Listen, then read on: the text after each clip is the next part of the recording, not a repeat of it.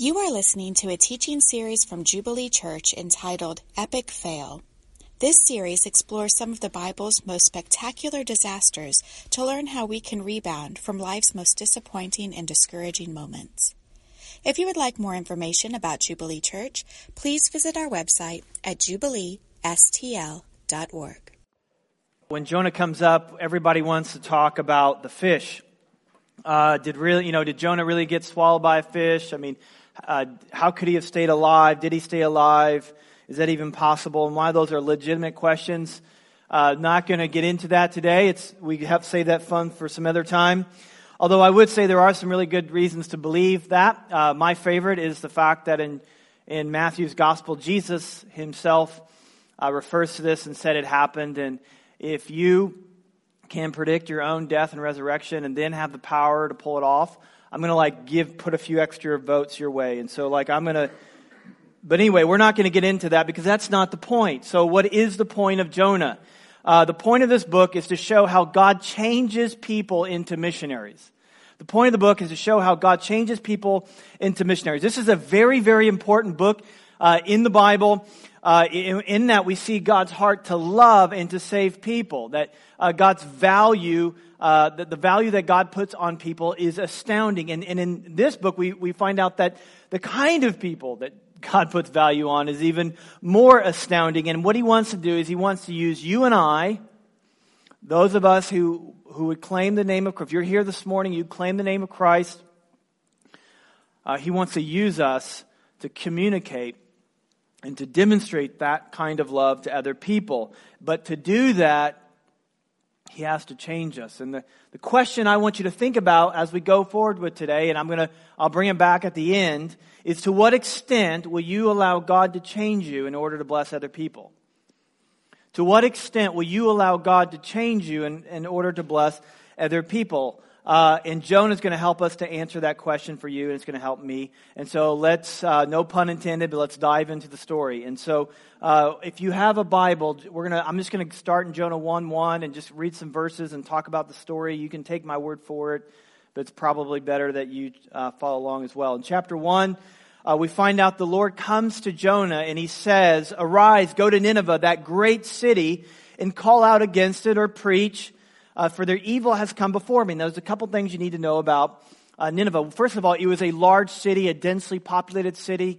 Uh, we read there in, in those verses in, in, chapter 4, 5 through 11, that there's a, about 120,000 people.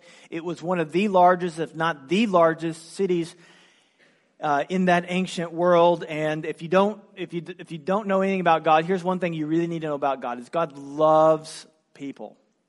He loves lots and lots of people. He wants to bless lots of people. He loves cities. He loves uh, where people gather together. Uh, he wants to reach Nineveh. He wants to reach our city. He wants to reach St. Louis, South City, North City, all everywhere in between. So it's, it's a populated city, but secondly, it's a very wicked city. So God's not just interested in reaching um, lots and lots of people. He's actually interested in loving and sa- saving people who live in places that we'd rather not go and people we would rather not relate to, much less love and serve. He wants to reach wicked people, like the Republicans and the Democrats. And uh, if, if, if the Libertarian, the Green Party, if you guys get enough votes, you can be a sermon illustration too. And so, um, that's what you got to look forward to. And, but we all have people that we would view as being wicked, whether it's Trump or Hillary or Kanye West or Stan, Stan Kroenke or your neighbor, your boss, your mother-in-law, the entire Cubs organization. There are dark places in this world that you would rather not go. There's, there's a group of people that you'd rather not connect with. If anything about the last event of the events of the last four years up till the election taught us is that everybody in this room, we all have a group of people that we associate with, and there's a, at least one group of people that we really don't like. And if you don't know that about yourself, you don't know yourself. Nineveh, though, is about as dark as it gets. The Ninevites were known as some of the cruelest people in the ancient world. When they would conquer a city, they would, they would capture the men, women, and children. They would skin them alive. They would bury their skinned alive bodies in the grass, still alive, in the ground, leaving their heads exposed. They'd pull out their tongue, nail it into the ground, and watch them scream in anguish until they died of thirst. Now, with the soldiers, they would take them outside of the city gate. So, with the men, women, and children inside, and on the, on the outside of the city, they would impale these soldiers after they've impaled them, which isn't comfortable if you don't know what that is. They, um, they would cut off their heads and they would, they, would, they, would, they would pile their heads up into this mountain of heads as if to say, well, very much to say, you do not mess with Nineveh, you do not mess with the Assyrians. And this is the group of people that Jonah was called to love, serve, and preach the gospel to. Okay, so what's Jonah's response? Uh, no, please. We'll give that assignment to Dylan. And, uh, and so we on. So we went down to the port, and lo and behold, there just happened to be a boat going 1,500 miles in the opposite direction of Nineveh in a place called Tarshish. There's a couple things here to know here that, first of all, Jonah was like a legit, upstanding minister right? And that's probably selling him short because in 2 Kings 14, he's like the premier prophet in all of Israel. He is the Billy Graham of Israel, but we don't know him that way, do, do we? He is known as the quintessential example of rebellion. And all he did was say no to God once. And for good reason. I mean, going to preach to Nineveh was like preaching to ISIS. These are bad dudes. So, why is he known for his rebellion? Because rebellion is simply saying no to God. And lordship is just one of those things that if it's not absolute, if it's not total, it's not real.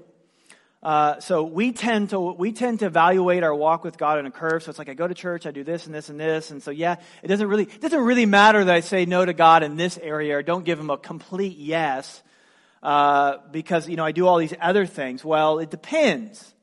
It depends uh, who you want to be Lord. Is that you or is that God? Do, so, do you fit? Do you, in decisions you make, fit within the range of possibilities that is God? Or do you fit God within your range of possibilities? And what I mean by that is I will live here, but I won't live there. I will give this, but I won't give that. I will love them, but I won't love they. I will forgive him, but I won't forgive her.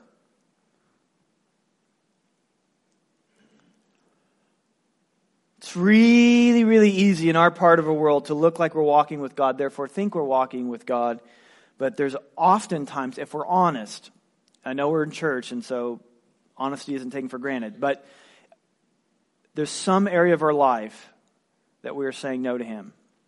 There's some area of our life that we're like, going, we're, we're like on a boat going to Tarshish. That could be a relationship. Uh, your money could be Tarshish. Your um, you know, how you spend your time could be Tarshish. And, and check out where Tarshish will take you. In the verse 3, where it says, away from the presence of the Lord.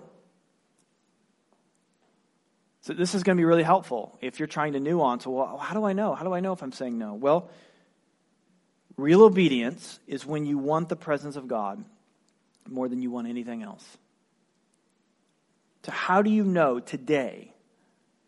How do you know right now if you are in rebellion? Because God is gracious.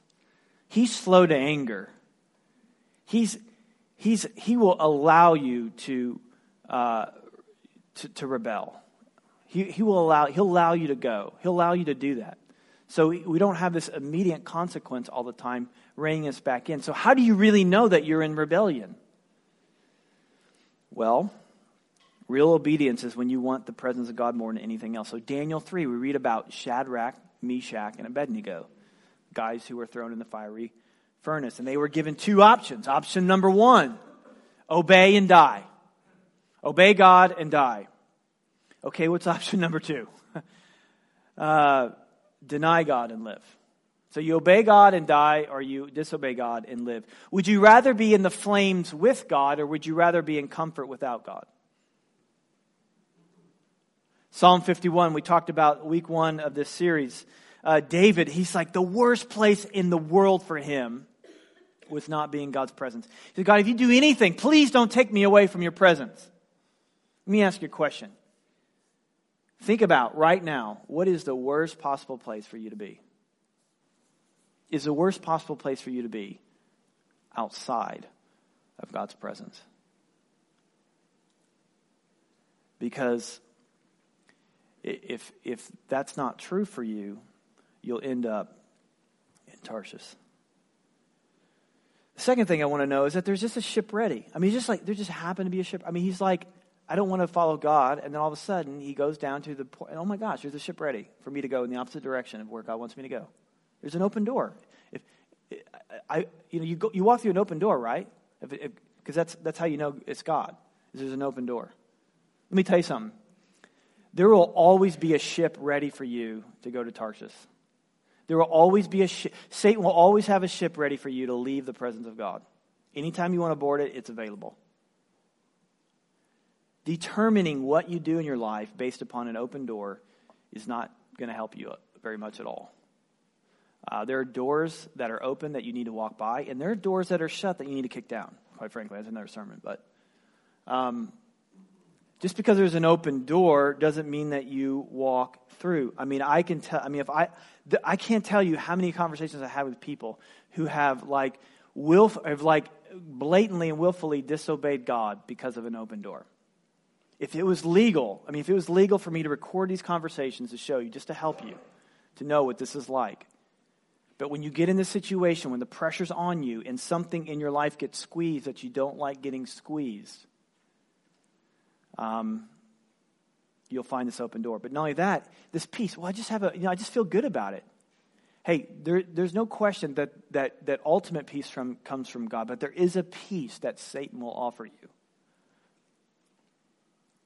What do I mean by that? So in the garden, he comes to Eve and he gives her the logical, the rational framework to disobey God. He sets her mind at ease. Hey, you're, you're, it's okay. God's, you're not going to die. You know, God's going to, this is going to make you wise. He gave Eve peace. Open doors, peace are not necessarily uh, reasons to go forward. There's always there always will be available. But, but then we move on to the story. It says, But the Lord hurled a great wind upon the sea. This is verse 5. And there was a mighty tempest on the sea, so that the ship threatened to break up. The mariners or the sailors were afraid and cried out to his God. And they hurled the cargo that was in the ship into the sea to lighten for them. But Jonah had gone down into the inner part of the ship and had laid down and he was fast asleep. Now there's a play on words here that's really helpful. Uh, and this is kind of in the in the narrative of Jonah is that it's this this this um, uh, how do I say this this this downward spiral of disobedience. So he goes he goes down to Joppa, he goes down into the ship, and then he goes down to sleep. And this is the progressive nature and sometimes even the settled nature of, of sin, the progression of sin. What, what starts with like small obedi- disobedience ends up being total disaster. I mean, James tells us in, in chapter one of his letters uh, that that our desires, that our wrong desires, or that our over desires, that when they when they are conceived, they give birth to sin, and when sin's all grown up, it leads to death. When when sin is all grown up, it leads to death. So a porn addiction in your 20s leads to adultery in your 30s and family destruction in your 40s. There's a progression. Feeling slighted leads to unforgiveness. It leads to a life of bitterness. Staying shallow in your friendships leads to a lack of accountability, which leads to a lot of bad decisions and tons of heartache. Parents, letting uh, the world uh, revolve around your kids leads to self centeredness and leads to pretty much everything that's wrong with the world as we know it. Beware of the drift. I just got a little sin in my life. I just got a little lust issue. I got a little lust problem. I got a little bit of bitterness. I'm just a little materialistic. I mean, I'm not greedy. Crush sin while it's relatively small. Or as my friend PJ Smyth puts it, young lions grow up to be big lions and big lions eat people kill the young lion while you still can, figuratively. Don't kill animals, but kill sin. So the captain came and said to him, What do you mean, sleep? Like, why are you sleeping? Arise, call out to your God. Perhaps your God will give another thought to us that we may not perish. And they said to one another, Come, let us cast lots that we may know on whose account this evil has come upon us. Now, here's something sad and insidious about sin is that our disobedience affects others. Sin is never private. As much as you tell yourself this is a personal decision, your sin affects other people. In fact, some of you are here right now and you are suffering under the consequences of someone's sin that you love. You are feeling the pain and the effects of decisions and sinful acts that other people have committed, either against you or somehow they indirectly or some directly affect you. Or maybe your sin is affecting other people.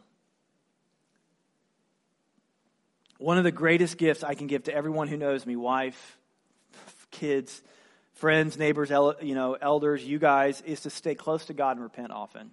To stay close to God and repent often. Of course, I should do that for my sake, but I should do it for my family.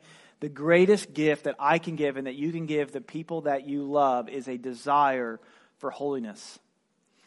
And when you fail, and you will fail, that's, that's why it's called, we're doing a series called Epic Fail. It's okay to fail. We all fail. Um, we all fail. But when you fail, don't run from God's presence, run to God's presence. The other thing here is that we see that God sends storms like he did with Jonah to keep his people from running too far. You know, when we're slaves to money, sometimes God will bring a storm to our finances. When we're addicted to the approval of other people, sometimes he sends storms to our relationships to engage us on where we're running from him. Now, just to be uh, super, super clear, um, God does not send storms to pay you back for your sin. God sends storms to bring you back from your sin.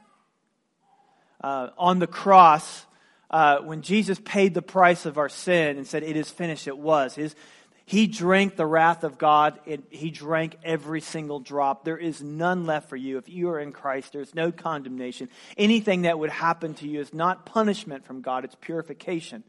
Uh, storms in your life are not retribution, they're restorative. But God brings us storms to, you know, to bring us back to Him, to, to engage us and say, hey, you are going too far. I'm not going to let you go any further away from me. I let you get on the ship. I'll, I'll let you go a little bit, but I'm not going to let you go any farther because I love you too much. So the, he, Jonah's like, hey, you got to throw me over. And you got to love the sailors. You got to commend them because they're like, man, we're not going to do that. We're not going to throw you over. I mean, they're more holy and righteous than, than Jonah is. But Jonah's like, you got to do it. And so they finally throw him over. And this is interesting, funny to me, not really a spiritual point here. So they throw him over, and the sea goes totally calm.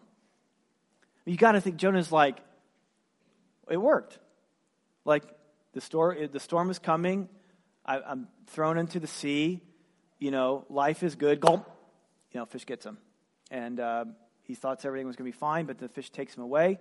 And he goes and he's in the belly of the whale for three days and three nights. Some symbolism there. And he literally gets re- spit up on the side of the, uh, on, on the beach.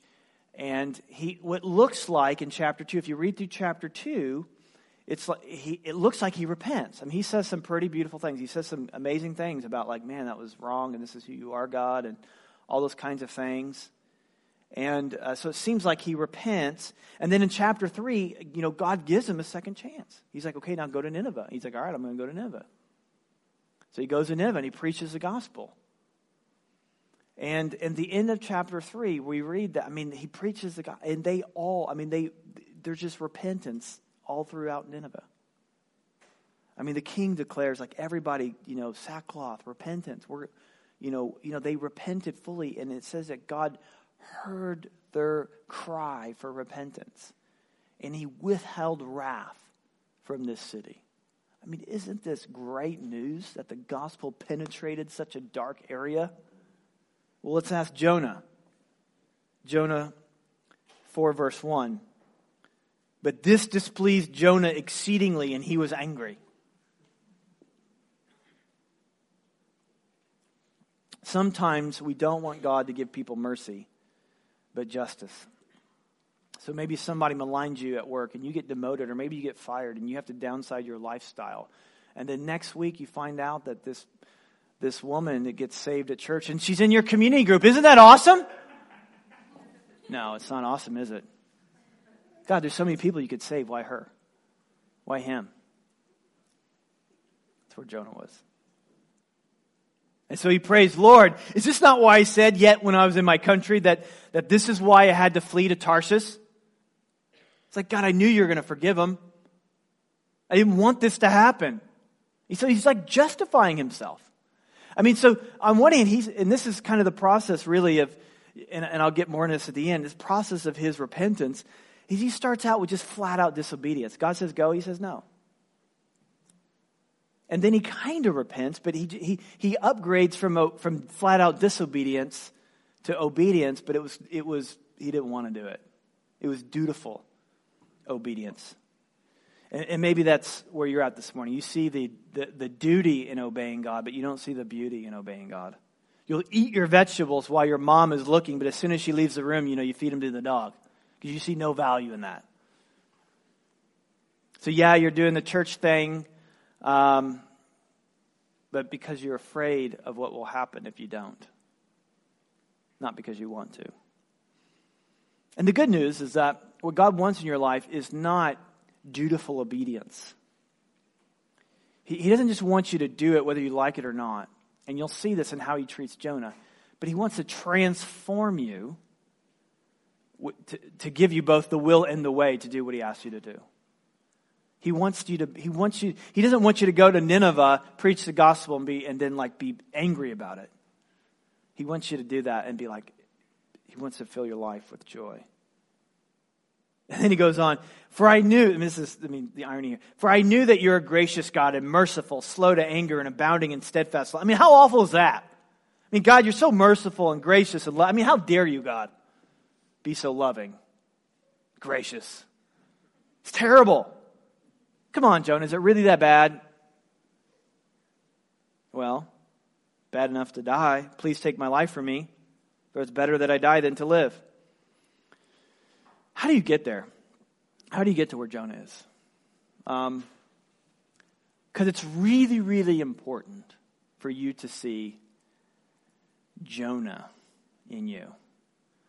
In fact, uh, in the Jewish faith, uh, one of their uh, Yom Kippur, which is a day of atonement. It's like the holiest day of the year for them.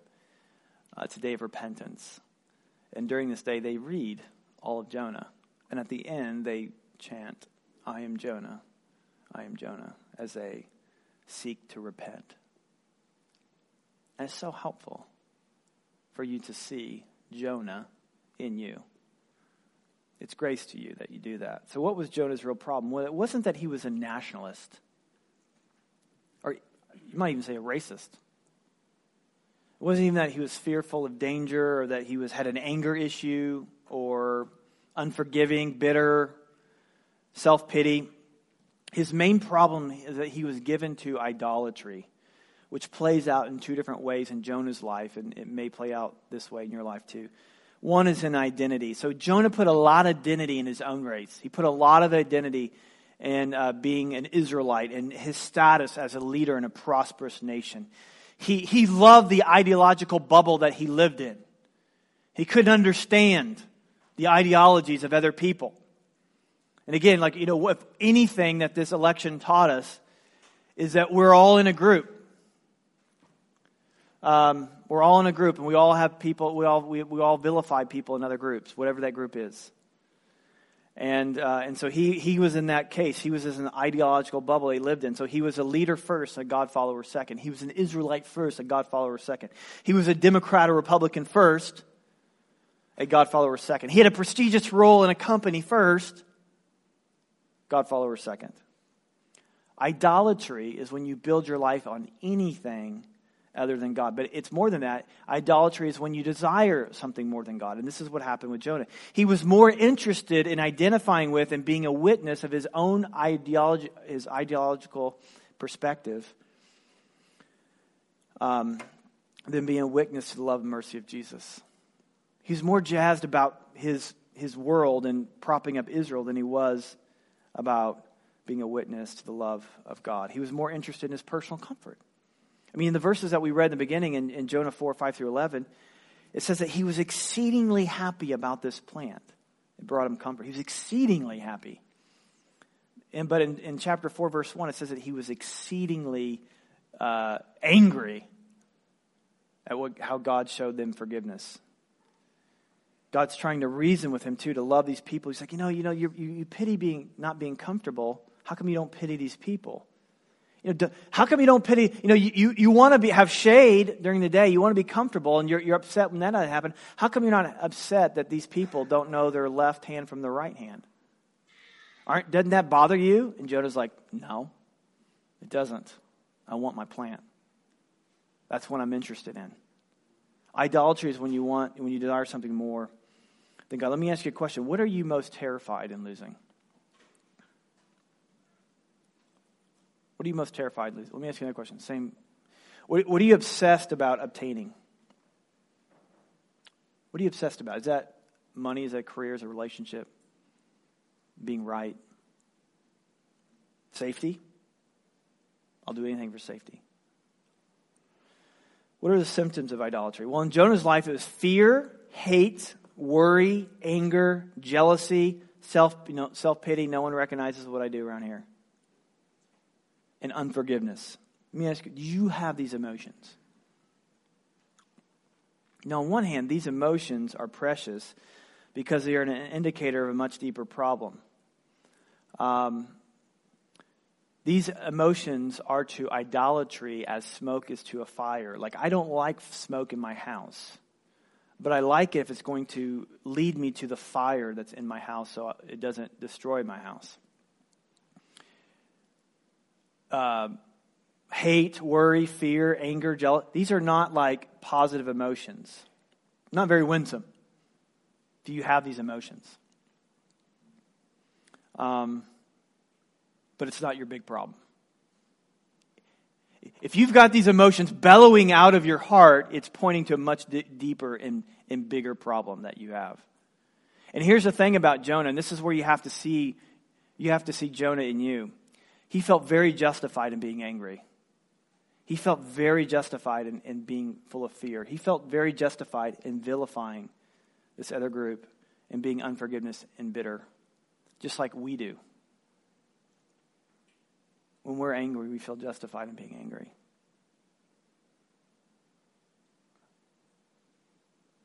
Let me ask you I mean, we just, this election, this is going to be convicting. This is where freedom will come from. In this election, what was bigger in your life? Was, was, did you feel more faith or did you feel more fear? Did you feel more empathy or did you feel more anger? Compassion or hate? Were you more likely to rant with your friends about the candidate that you liked or the candidate that you didn't like? Or were you more likely to talk about the faithfulness of God when things don't make sense to you?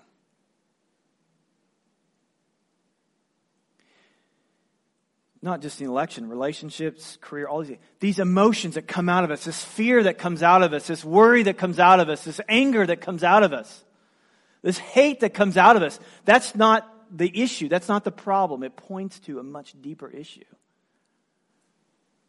So if you experience these things, if you experience worry, fear, all these things, it's, it, it's smoke telling you that there's a fire in your life, that you're building your life on something other than God that you desire something more than you desire God. For Jonah, it was his own ideological perspective and his comfort. Those things got attacked, and he became angry, and he became hateful, and he became unforgiving, and he became jealous, and he was filled with self pity, and he felt just in doing so. Where do these emotions show up in your life? Now, here's the good news. This is not, I mean, God, this is like so helpful, man, to, to recognize that, oh my gosh, I do have anger. Oh my gosh, I do, I am afraid. Oh my gosh, oh my gosh, oh my gosh I have these things. Hey, guess what? God gives you the tools to turn from that and get rid of the source, which isn't the smoke, it's the fire. It's the idolatry that we have in our hearts. That we're building our life on something other than God, and that we desire something more than we desire God. And we can turn from it. And it's a process, and God's going to be patient with you, just like He was patient with Jonah. I mean, He's engaging him and, and, and loving him. Part of what got Jonah into this and will help get him out of this, and this may be where he at, is he was ignorant to the grace of God in his life. He just wasn't factoring in the God's compassion. I mean, God saved his life miraculously. And he comforted him. He brought a plan. You know, he's like, he's not, he, he was kind to him. But he, he wasn't thinking about that, probably because he was viewing the sin of other people bigger than he was viewing his own sin. And anytime we look at other people and look down at them for any reason at all, whether we feel justified or not, is that we will fail to see God's grace toward us. And it will result in unforgiveness, bitterness, a lack of generosity, and all those other things I mentioned, which nobody here wants to be those things. But nobody really, but the source is, a, is that. And he wants to come and he wants to deal with it. He wants to come. I mean, let me ask you a question. Who how did, did Jonah did Jonah make that plant grow? He made God made the plant grow, right? I mean, he, Jonah wrote this book, by the way, and he even says, you know, God made it grow. He knew that made it grow. Let me ask you a question. What do you have in your life that God didn't give you? The answer there is nothing. I would have taken zero or none or nada the universal sign for zero. That's what it is. So, why are we so angry? Why do we get so frustrated when things get taken away? Jobs get taken away, friendships get taken away.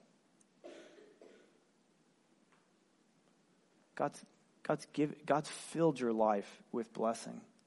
He takes these things away sometimes, I think, the storms, is to get our attention, to bring us back because he wants to convert us into, he wants to bring us into the family business. You know what the family business is, right? As a Christian, you know what the family business is? It's loving and being a part of seeing millions and millions of people be redeemed from their sin. Which, that was, we were on the other side of that at one time. And God brought us, God brought us into, into his redemption plan. He says, Hey, I want to make, I'm going to make you part of my family, but I also want to bring you into the family business. I want to use you to love, to demonstrate my love and communicate my love because I want people, I want all kinds of people. But there's a limit that we put on God. There, there are people that we won't, we won't love. There's comfort that we won't give up to reach people. And there, there's a sense to which, and here's what's amazing to me there's a sense to which God actually gives each and every one of us in this room and us collectively together as a, as a church, He gives us the option of how many people we want to bless. Let me ask you a question. How many people do you want to bless with the eternal message of love that God wants to communicate? How many people do you want to bless? God, there's a sense to which God gives you a choice. But the amount of people that you'll bless is correlated to the, the, your willingness to let go of comfort, your willingness to let go of your time, your willingness to let go of your money, your willingness to let go of your personal preferences, your willingness to let go of yourself. If you let go of yourself, if you die to yourself, if you do what Jesus says, that you lay down, if you pick up your cross and follow him, he will lead you into a life a full of joy, but you'll bless as many people as you want to bless. Uh, I love the story of guys like Hudson Taylor and and the Moravians uh, you can Google these guys later if you don't know who they are, but they, I mean, they just did amazing things in terms of just giving their life away. I mean, the Moravians sold themselves into slavery to reach people in slavery. It's amazing what they did. Lottie Moon, she's a missionary to China. She was single. She wanted to be married, but she knew in order to go to China, she couldn't be married. And it, was, it wasn't easy for her on the, on the front end. She, she said, I pray that no missionary will ever be as lonely as I have been. And when most missionaries fled China during the uh, China Japan War, she stayed. And when the U.S. government said, "Hey, I want to," we want, they were wanting to bring everyone back. She's like, "No, this is my home. This is where I've called. This is where I'm called to be." Just like some of you. You know, you're in the city, you're in South City, you're North City, you're in different places. And God wants to give you a heart that, wants, that, that would want to stick with it and bless the people in your neighborhood for the long haul. She's like, I, nothing can make me return. China is my joy. China is my delight. It's my home now. And it says that she struggled for years to get people to China to listen to, to her, but a turning point happened in her life when one day the pastor of a small Chinese church was involved, that she was involved with, was captured and tortured. And this pastor was getting beaten very, very badly.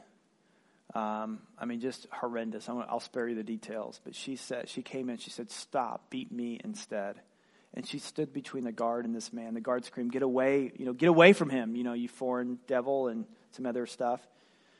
But she wouldn't move. And, and, and witnesses said she just had this peace about her that was just weird. And like the, the guard just didn't know what to do, so he dropped his sword and walked away. And she took this pastor, Chinese pastor, to hospital, and she recovered. And because of this, multiple, multiple, multiple people came to know the love of Jesus because of her sacrifice. Um, and in 1911, a great famine swept her portion of China. And again, she refused to leave, and she literally gave her life away as she gave away her food and her, um, her portions to other people, and she died of starvation. On her deathbed, she weighed 50 pounds. The Chinese nurse that was with her said that when she was dying, she sang, she was singing "Jesus loves me," and she began to rattle off all the names of friends that Jesus had saved through her sacrifice. And when she got to the last name, she breathed her last breath and she died.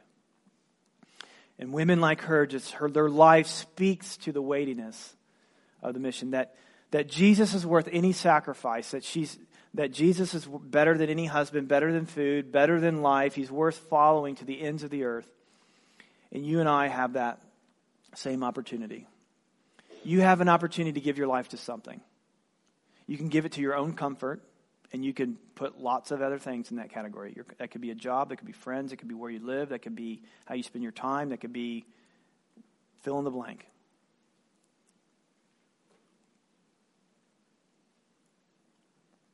What's worth your life? Is your life worth that comfort? Jesus says that unless a grain of wheat is willing to fall in the ground and die, it's just a grain of wheat. But if it falls in the ground and it dies, it will produce 30, 60, 100 fold. Are you willing to let go of your comfort for others? People in this church have sacrificed. This church got started on the sacrifice of what originally was 22 adults. It took on a $300,000 mortgage, which is way more than they should have. It wasn't me, I wouldn't have done it. So, and, um, but they did it. And 130, I was for, here for this, 130 adults over the course of four years gave $800,000 so this building could be bought and rebuilt. $800,000. Some of them are in this room. Most of them have gone either to help get the lake get started, Washington get started, in Kirkwood. But a lot of the blessing that you received from this church is based upon the sacrifice of other people. And you know what? There are people in this room right now who are sacrificing week in and week out. There are people who are, who are giving away loads of money. There are people who are sacrificing their time. There are people, you know, whether, whether you serve with the kids or you serve, you're a greeter or you're hosting a group or leading a group or you're just caring for people. I mean, I don't know if you know, sometimes people can be draining. I mean, not the people I know, but like sometimes the people that you know, they could be draining.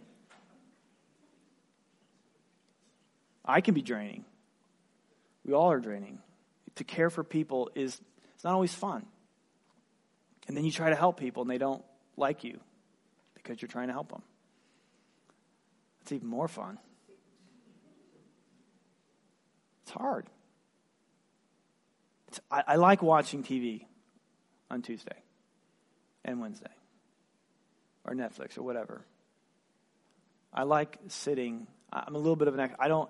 We're having lots of favor in our neighborhood right now, but I'm not taking advantage of it like I should because I like my comfort. I'm sacrificing blessing other people for my own comfort, and I don't like it. I can see Jonah in me. You see Jonah in you? What, what area, what is it in your life? Is it, is it a time thing? Is it a money thing?